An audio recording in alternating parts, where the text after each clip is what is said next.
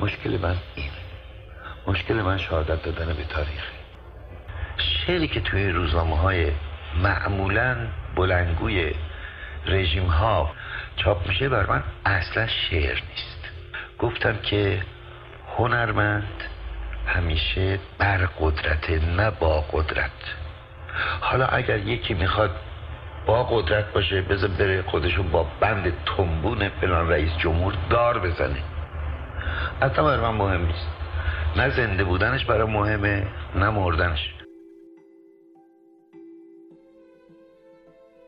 مرگا به من که با پر تاووس عالمی یک موی گربه وطنم را عوض کنم درود به روان پاک همه شهیدان راه آزادی. درود به همه مردم شریف ایران. شما شنونده چهل و هفتمین اپیزود پادکست ایران و انقلاب هستید که در روز شنبه اول مهر ماه 1402 با روایت من. مجتبا شایسته منتشر میشه. خب همونطور که هفته قبلی هم گفتیم این اولین اپیزود از سال دوم فعالیت پادکست ایران و انقلابه و با احتساب اپیزود صفر و چهار اپیزود ویژه برنامه ما تا امروز 53 اپیزود منتشر کردیم. من فکر می‌کنم که پارسال توی یه همچین روزایی بودش که داشتم برنامه انتشار این پادکست رو میریختم و اپیزود صفر رو داشتم می نوشتم. و یادمه که یه همچین روزایی بودش که باید سه تا اپیزود رو توی کمتر از ده روز ضبط و منتشر می‌کردم. از اون روزا یک سال میگذره و همه ما روزهای پرفراز و نشیبی رو توی سال گذشته تجربه کردیم. البته که هیچ وقت تصور نمی کردم روایت کتاب ایران بین دو انقلاب انقدر برای من جذاب بشه و من در کنار این کتاب منابع مختلف دیگه ای رو با کمک تیم نویسنده و سایر دوستان بخونم و چیزهای زیادی رو ازش یاد بگیرم.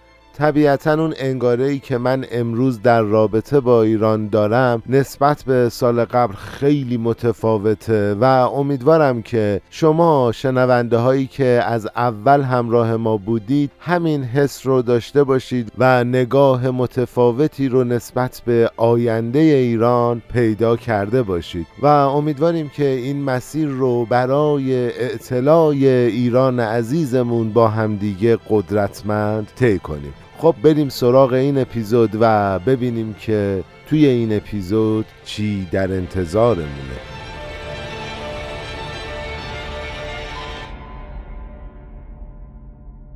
خب اگه یادتون باشه ما توی اپیزود قبل در رابطه با نارضایتی های طبقاتی و نحوه برخورد حاکمیت با اونها رو روایت کردیم. اما جریان کتاب ایران بین دو انقلاب رسید به اشغال ایران و به اندازه یک صفحه این کتاب این موضوع رو توضیح داده و توی یه خط هم سقوط رضا شاه رو روایت کرده. اما طبق معمول ما با تیم نویسنده تصمیم گرفتیم که بریم سراغ یه منبع دیگه. نتیجهش همین شد که رفتیم سراغ کتاب پهلوی اول از کودتا تا سقوط به قلم رضا مختاری اصفهانی. و می‌خوایم دوران قبل از اشغال ایران رو با استفاده از این کتاب دقیق تر بررسی کنیم و بعد هم که دیگه می‌رسیم به سقوط رضا شاه. من توی این اپیزود یه قسمت هایی هم از کتاب تاریخ ترخ به روایت احمد شاملو نوشته محمد قرگوزلو رو استفاده کردم که اونم برای بررسی ساختارهای اجتماعی و فرهنگی قبل از اشغال ایران بوده تا یه دید بهتری نسبت به جامعه قبل از اشغال ایران داشته باشیم. خب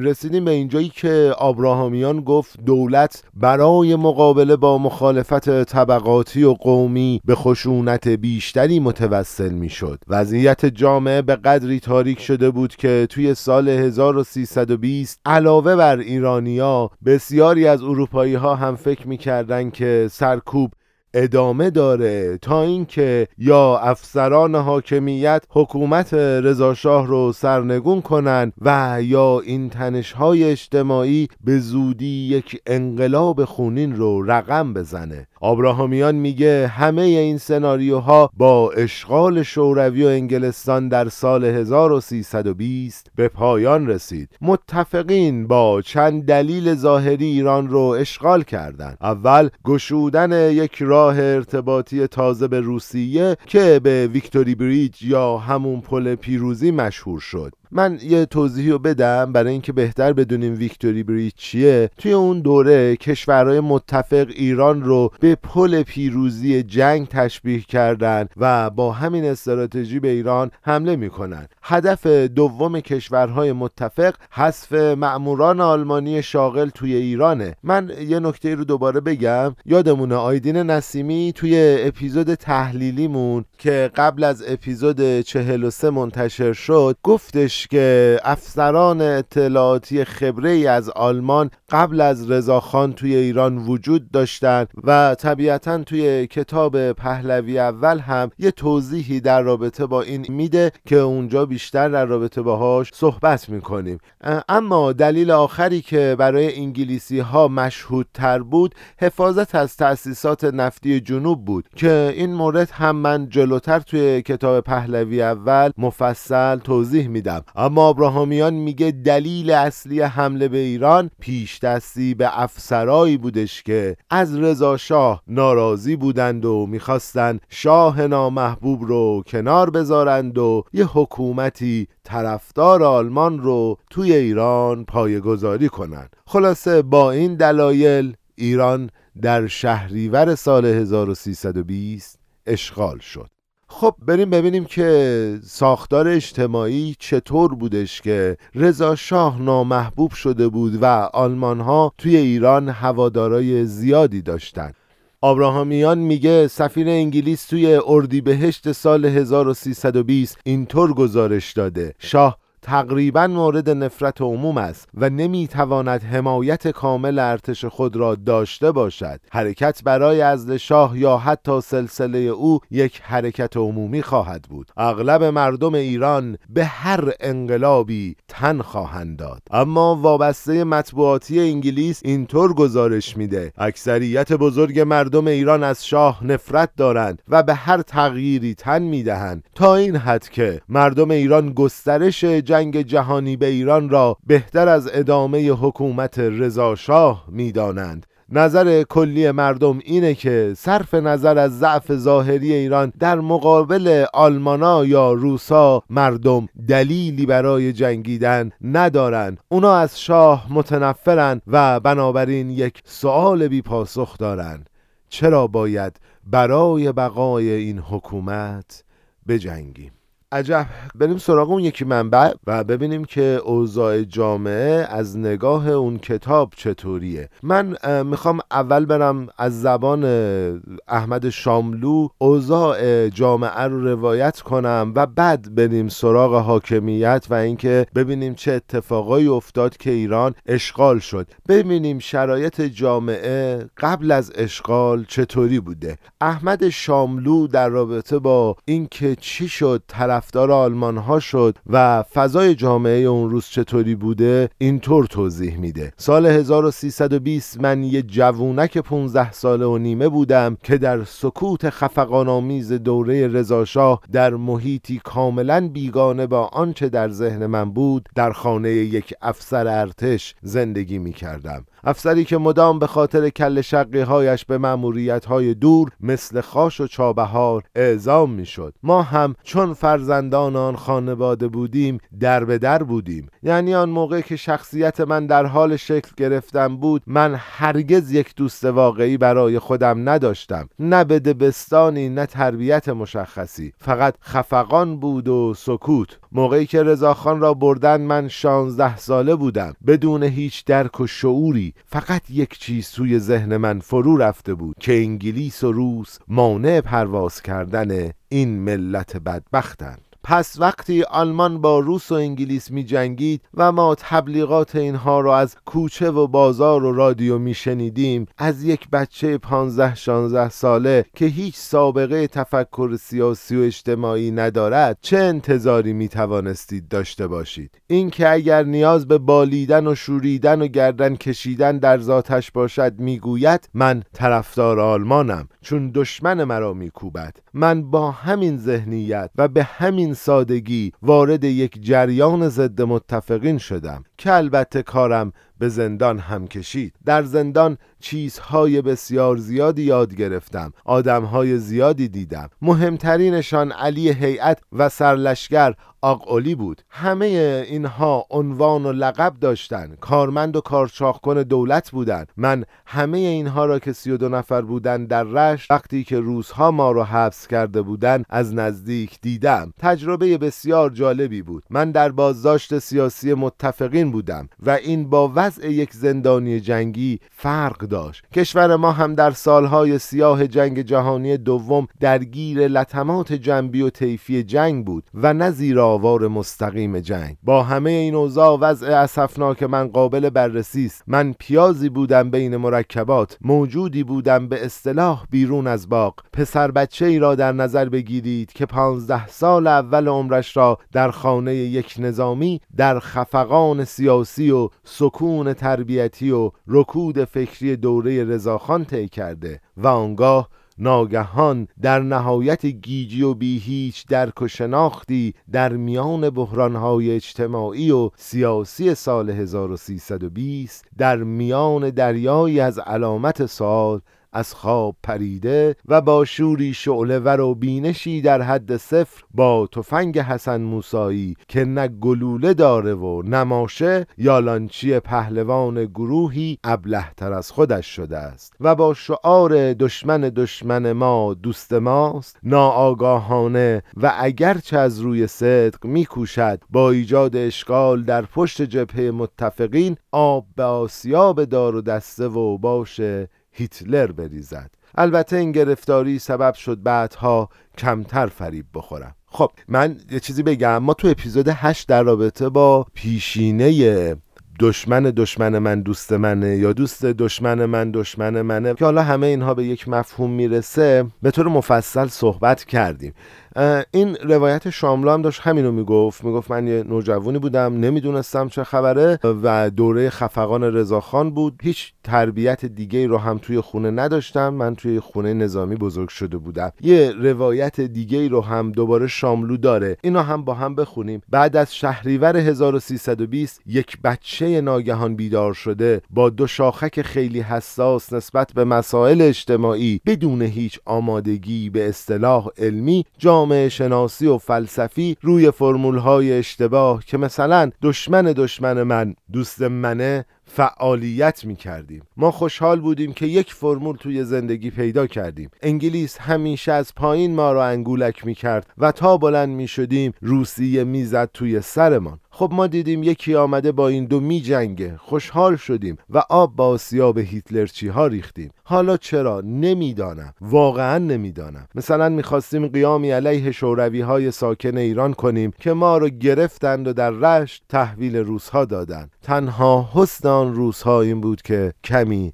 روسی یاد گرفتم. خب داریم می‌بینیم که سطح جامعه به دلیل اینکه انگلیس و روسیه به هر حال به ایران حمله کرده بودن و مداخلات زیادی توی جامعه ایران داشتن به دشمن ایرانی ها تبدیل شده بودن. توی کوچه بازار توی رادیو توی رسانه ها خب احمد شاملو هم با فرهیخته های دوره خودش زیاد سر و کله زده بود و از اونها هم تأثیر گرفته بود. طبیعتا احمد شاملو هم تحت تاثیر اونها مخالف انگلیس و روس شده بود. حالا آلمان اومده داره با این دو می جنگه و آلمان میشه دوست ایرانی ها چون دشمن روس و انگلیسه. اما غافل از این که توی یک باطلاقی ما افتادیم که بیرون اومدن از اون باطلاق به این راحتی ها نبود. نکته اینجاست که شاملو بدون هیچ بینش سیاسی میره طرف هیتلری رو می‌گیره که اصلا نمی‌دونه اندیشه نازیسم چیه اصلا نمی‌دونه هیتلر داره چه جنایت هایی می‌کنه و میگه که خب چون اینا دارن با دشمن من میجنگن پس دوست منن. بچه من یه برداشت شخصی دارم. فکر می‌کنم که حرفای شاملو یک بلوغ در رابطه با اعتراضات هستش. من واقعتش برداشتم از این حرفا اینه که برای اینکه ما بتونیم یک اعتراضی داشته باشیم که به نتیجه برسه بعدا پشیمون نشیم باید اون اعتراضا یک ریشه سیاسی و جامعه شناختی درستی داشته باشه. من تصور می‌کنم که میگم تصور می‌کنم که وقتی ما بدون هیچ شناخت جامعه شناسی و سیاسی یک اعتراضی رو می‌کنیم نتیجهش میشه اعتراضات زمان ناصر الدین شاهی. موقعی که نون گرون می‌شد مردم اعتراض می‌کردن. ناصر الدین شاه دستور می‌داد قیمت نون بیاد پایین. یه نفر رو فلک می‌کرد دو نفر رو اعدام می‌کرد. یه ماه بعد قیمت ها دوباره برمیگشت سر جای خودش. یا وقایعی که توی مشروطه افتاد و جون اون همه آدم گرفته شد. واقعیتش اینه که توی همه اعتراضات مهمترین چیزی که ما داریم از دست میدیم مهمترین منبع گرانبهایی که ما داریم از دست میدیم جون جوونا و نوجوانهای آینده ساز این مملکت هست. اونایی که با استعداد خیلی زیادی توی این اعتراضات خونشون ریخته میشه و کشته میشن. و من فکر می‌کنم که حرفای شاملو خیلی نکته برای ما داشت. بگذاریم موسیقی رو گوش کنیم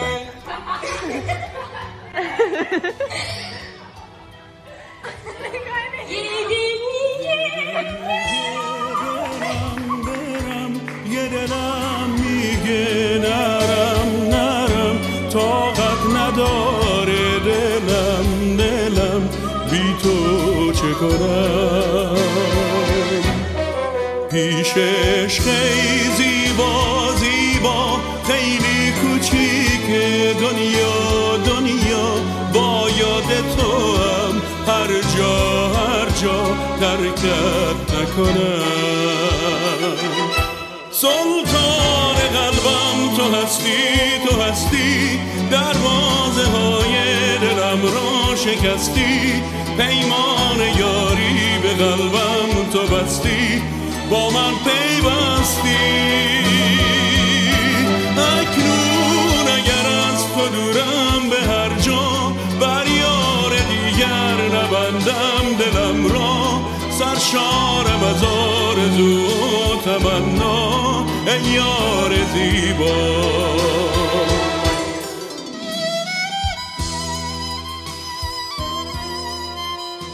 خب حالا بریم سراغ اون یکی منبعمون و ببینیم قبل از اشغال ایران توی حاکمیت ایران چه اتفاقی افتاده بود. با شروع جنگ جهانی رضا شاه توی 3 آبان 1318 برای افتتاح مجلس دوازدهم به بهارستان میره. توی نطق خودش در رابطه با سیاست خارجی میگه که سیاست ایران در قبال همسایه ها بر پایه دوستی و احترام متقابله. و اظهار امیدواری می‌کنه که قرارداد بازرگانی ایران و شوروی روال عادی خودش رو طی کنه و تصریح می‌کنه که ایران سیاست بیطرفانه ای که توی شهریور 1318 اعلام کرده بود رو ادامه بده. شاه بلا فاصله بعد از سخنرانی میره تالار آینه و هیئت دولت رو به حضور میپذیره و احمد متین دفتری وزیر دادگستری رو مأمور تشکیل کابینه جدید می‌کنه و از محمود جم نخست وزیر قبلی می‌خواد که توی سمت وزارت دربار خدمت کنه. خب من یه خلاصه بگم متین دفتری کی بود؟ متین دفتری قبل از شروع جنگ جهانی اول می‌خواسته بره آلمان ادامه تحصیل بده. اما خب جنگ شروع میشه و موفق نمیشه. توی سال 1294 به استخدام وزارت خارجه در میاد و توی مدرسه عالی حقوق سه سال بعدش تحصیل می‌کنه. توی اون مدرسه با داور آشنا میشه و همین موضوع سبب میشه که یکی از افراد تأثیرگذار وزارت عدلیه نوین بشه. و البته تا معاونت این وزارت خونه هم پیشرفت می‌کنه. توی سال 1315 توی کابینه جم وزیر دادگستری میشه و کارهای مهمی مثل استخدام قضات تحصیل کرده تنظیم لوایح مدرن ازدواج ثبت اسناد و محاکم جنایی رو انجام میده. اما کتاب پهلوی میگه اون چیزی که مشخصه اینه که ایران سعی داشت از این گذرگاه جنگ به سلامت عبور کنه. وقتی آلمانیا به خاطر اتفاقات جنگ به ایران مهاجرت می‌کردن رضا شاه احتیاط زیادی توی استخدام این افراد داشت. حسین شکوه رئیس دفتر شاهنشاهی توی 23 خرداد 1318 از قول رضا شاه نوشته باید دقت شود که این اشخاص آلمانی وارد جمعیت حزبی حکومت آلمان نشده باشند. خب منظورش اینه که این افراد جزو حزب نازی نباشن. از طرف دیگه متین دفتری میگه سوابق نزدیکش به آلمانی ها توی انتصابش به سمت نخست وزیری تأثیر داشته. ایران نگران این بود که اتفاق معامله لهستان در زمان هیتلر برای ما نیفته رضا شاه تلاش داشت صحنه سیاسی ایران به یک سو متمایل نشه حتی در زمان جنگ همکاری ایران با آلمان در چارچوب روابط آلمان و شوروی بود تا جایی که توی مهر 1318 کالاهای آلمانی از طریق شوروی وارد ایران می شدن. اما دولت ایران در کنار این قرارداد خواهان عقد یک قرارداد محرمانه با انگلیس بود. تهران خطر شوروی رو بیشتر از قبل احساس می‌کرد. سفیر آمریکا در رابطه با این موضوع میگه رضا شاه از ظاهر نسبت به جنگ اروپا موضع بیتفاوتی گرفته تا مانع تکرار وقایع جنگ اول برای ایران شود. احتمالا نه اقدامی بیپروا کند و نه آمدانه نارضایتی مسکو را برانگیزد. از طرفی بولارد سفیر انگلیس هم به حراس ایرانی ها از روز سهه می‌ذاره. رضا شاه با وجود اعلام بیطرفی مطالبات اقتصادی کشور را هم پی می‌گرفت. پس رضا شاه کالاهایی رو که طبق قراردادهایی از آلمان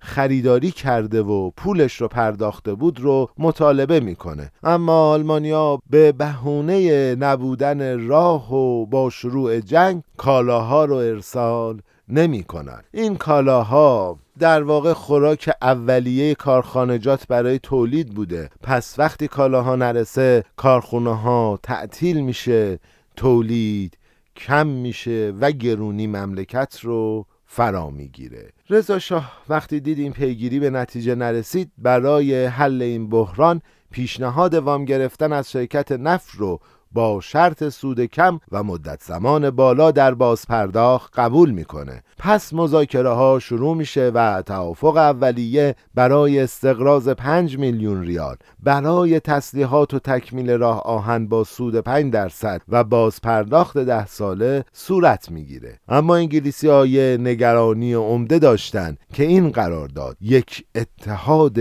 جنگی محسوب میشه. کمیته سرفرماندهی بریتانیا اعتقاد داشت رضا شاه می‌خواد انگلستان در مقابل روسیه از ایران حمایت کنه و این موضوع به خاطر جنگی که انگلیس با آلمان داشت امکان پذیر نبود. با این حال کمیته توصیه می‌کنه که کمک اقتصادی برای تجهیزات راه آهن انجام بشه. سفارت انگلیس وارد مذاکره میشه و انگلیس قبول می‌کنه که در صورت جنگ ایران و روسیه از منطقه استراتژیک جنوب حمایت کنه و یه اعلامیه هم مبنی بر حمایت معنوی انگلیس از ایستادگی و پایداری شاه در مقابل حمله شوروی آماده میشه. اما این اعلامیه به خاطر وضعیت جنگی افشا نشد که هر موقع جنگ رخ داد به صورت رسمی اعلام بشه. اما رضا شاه در نهایت به خاطر ترس از نقش بیطرفانش توی جنگ یک طرفه این قرارداد رو فسخ می‌کنه. و مهمترین دلیلش هم این بوده که نمی‌خواسته همپیمان یکی از طرفین درگیر جنگ شناخته بشه. خب یه نکته رو بگم که سیاست خارجی انگلیس اون روزا بین وزارت خارجه و نایب السلطنه هندوستان رفت و برگشت داشت. یعنی معلوم نبود حرف آخر رو کی می‌زنه. هالیفکس وزیر خارجه انگلیس موافق حمایت از ایران در مقابل شوروی بود. اما لو امری وزیر امور هندوستان پیشنهاد می‌داد که با روسیه سر ایران به توافق برسیم. یعنی تا وقتی که با منافع ما توی جنوب کاری ندارن ما با اونها کاری نداشته باشیم و بذاریم توی شمال هر کاری که می‌خواهند بکنن هالیفکس این موضوع رو قبول نمی‌کنه اما سیر حوادث مسیر رو به سمت پیشنهاد امری هدایت می‌کنه. خب دولت متین دفتری به خاطر اینکه نتونست پول رو قرض بگیره توی چهار تیر 1319 سقوط می‌کنه. و جانشین متین هم رجب علی منصور هست. اون دانش آموخته مدرسه علوم سیاسی با استادانی مثل مشیر دوله و فروغی بود. و به عنوان مترجم وارد وزارت خارجه میشه. اون مدتی رئیس اداره انگلیس و مدتی هم معاون کفیل وزارتخانه بود. توی زمان رضاشاه هم استاندار آذربایجان و وزیر داخله بود. یه نکته رو بگم که اون توی کابینه جمع وزیر طرق شد و به خاطر اتهام دریافت رشوه از یک شرکت خارجی یه پرونده ای براش توی دیوان عدالت تشکیل شد. رضا شاه اصرار داشت که منصور محکوم بشه اما چون هیچ سندی جز شهادت یکی از کارکنان اداره وجود نداشت این بنده خدا تبرئه میشه و در عوض رئیس تمیز رضا قلی خان از سمتش برکنار میشه.